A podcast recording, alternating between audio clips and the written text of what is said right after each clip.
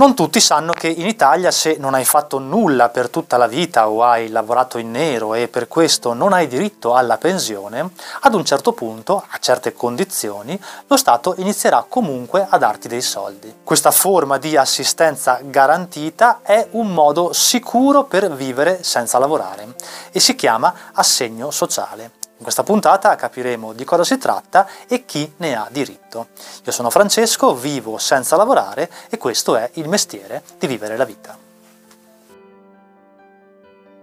460 euro al mese. Questa è la cifra che lo Stato garantisce a quei cittadini italiani o stranieri che non hanno nulla. Inoltre questi soldi, anche se in forma ridotta, spettano anche a chi guadagna molto poco e, come accade per un normale stipendio, sono completi di tredicesima. Ebbene sì, non solo lo Stato dà soldi gratis a chi non fa e non vuole fare nulla, ma a questi spetta anche la tredicesima. Va subito detto che questo importo è netto quindi non viene tassato e non deve essere nemmeno dichiarato nella normale dichiarazione dei redditi. Allora adesso andiamo a vedere a quali persone e in quali situazioni spetta questo ammontare.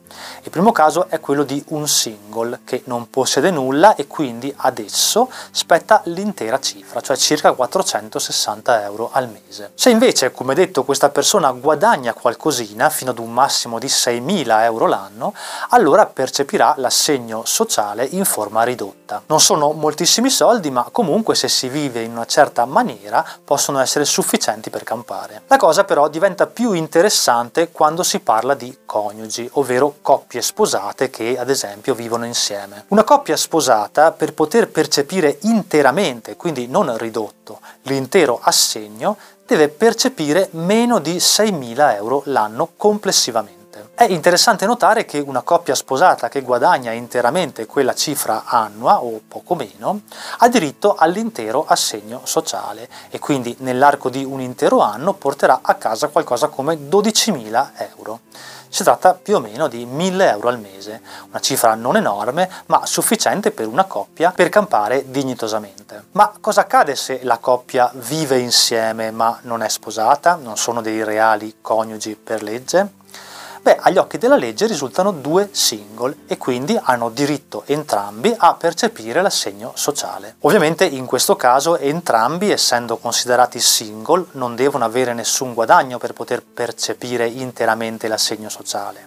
Ma se è questa la condizione, senza fare nulla dalla mattina alla sera, porterebbero a casa 12.000 euro l'anno pur vivendo sotto lo stesso tetto e quindi condividendo le spese. Capirete che per una coppia che non fa nulla dalla mattina alla sera, questi 1000 euro al mese circa sono una cifra interessante, soprattutto perché se non lavori hai certamente meno spese di chi ad esempio ogni mattina deve prendere l'auto, quindi pagare il carburante oppure mangiare fuori o comunque avere una vita sociale che richiede sempre un certo apporto di denaro. Questo suggerisce qualcosa di molto interessante a tutte quelle persone persone che pur non possedendo nulla, non avendo un lavoro e non guadagnando in nessun modo, vogliono cercare di migliorare la propria condizione. Cinque o sei persone nulla tenenti e nulla facenti, che quindi hanno diritto all'assegno sociale, se riuscissero ad organizzarsi in questo modo, porterebbero a casa qualcosa come 35.000 euro puliti l'anno. Capirete che con una cifra di questo tipo e una gestione attenta delle entrate e delle uscite, congiuntamente a una divisione delle mansioni, potrebbero addirittura addirittura arrivare a creare una sorta di comune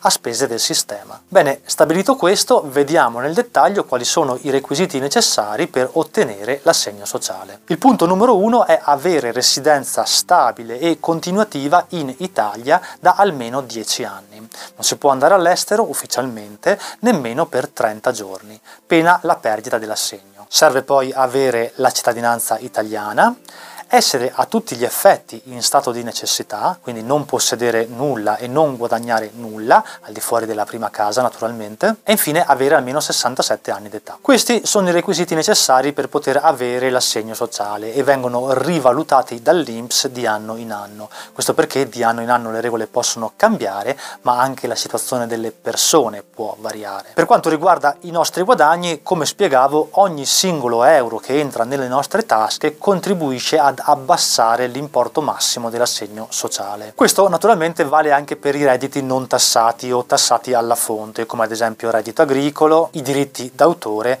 oppure le vincite. Sono escluse naturalmente le rendite da abitazione principali, quindi la rendita catastale, ma anche le indennità che riceviamo come accompagnatori di invalidi. Dunque questo è tutto quello che c'è da sapere sull'assegno sociale ed è interessante notare che spetta anche a tutte quelle persone che hanno scelto di vivere senza lavorare e che per questo non riceveranno la pensione. Naturalmente in Italia non mancano storie di persone che hanno continuato a ricevere l'assegno pur essendosi trasferite all'estero oppure che percepivano guadagni in nero ma che risultavano nulla tenenti.